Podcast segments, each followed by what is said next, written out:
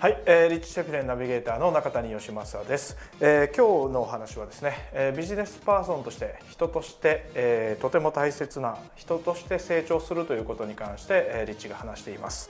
えー、とても重要なお話だと思いますがあもしあなたがあ今ですね実はあんまり成長できてないんじゃないかなと思っているんであればですね今日のお話は非常に参考になると思います。それではどうぞ。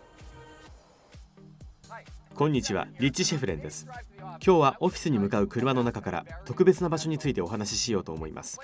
その場所とは自分が成長するだけでなくビジネスを成長させることができる場所です。また満足感をもたらす場所でありそこを訪れるたびに自分がどんどん強くなれる場所でもあります。魔法のような場所だと思いませんか？その場所は実はあなたが考えるよりもすぐそばにあるのです。この魔法の場所はあなたが今いるところから一歩離れた場所。つまりあなたの安全地帯から一歩外に出たところなのです。安全な場所にとどまり毎日のルーティンを守り居心地の悪い場所を避けようとしている起業家があまりにも多すぎるように思います。私が最近多く受ける質問の中にどのように物事を進めているのですか？どのように自分やビジネスを成長させているのですか？というものがあります。その秘訣をお教えしましょう。それはあなたが苦手意識を持っていることを毎日少しずつ続けることなのです。メールで済ませず電話をかけることかもしれません。電話をかけて自分への報酬を上げてもらうよう交渉することかもしれません。カメラの前に立つことが苦手であれば動画を作って配信することかもしれません。要するにあなたの安全地帯から外へ出ることであなた自身やビジネスが成長するということなのです。安全地帯の外に出るたびに自分への満足度も上がっていくでしょう。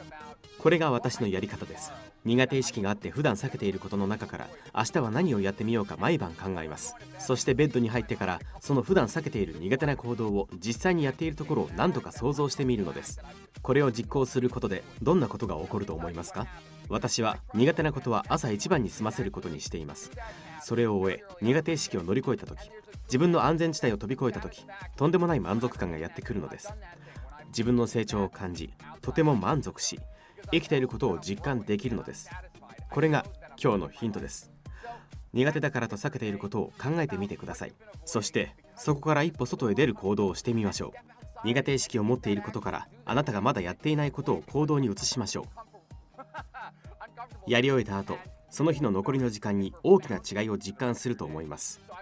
では良い週末をお過ごしください。来週ももっと利益を上げられるようお手伝いします。大きな利益とその向こう側へ。リッチ・シェフレンでした。えー、いかがでしたでしょうか、えー、僕自身もですね、えー、こういう成長しない環境にですね居心地のいい場所にずっといて、えー、2年ぐらいですかね、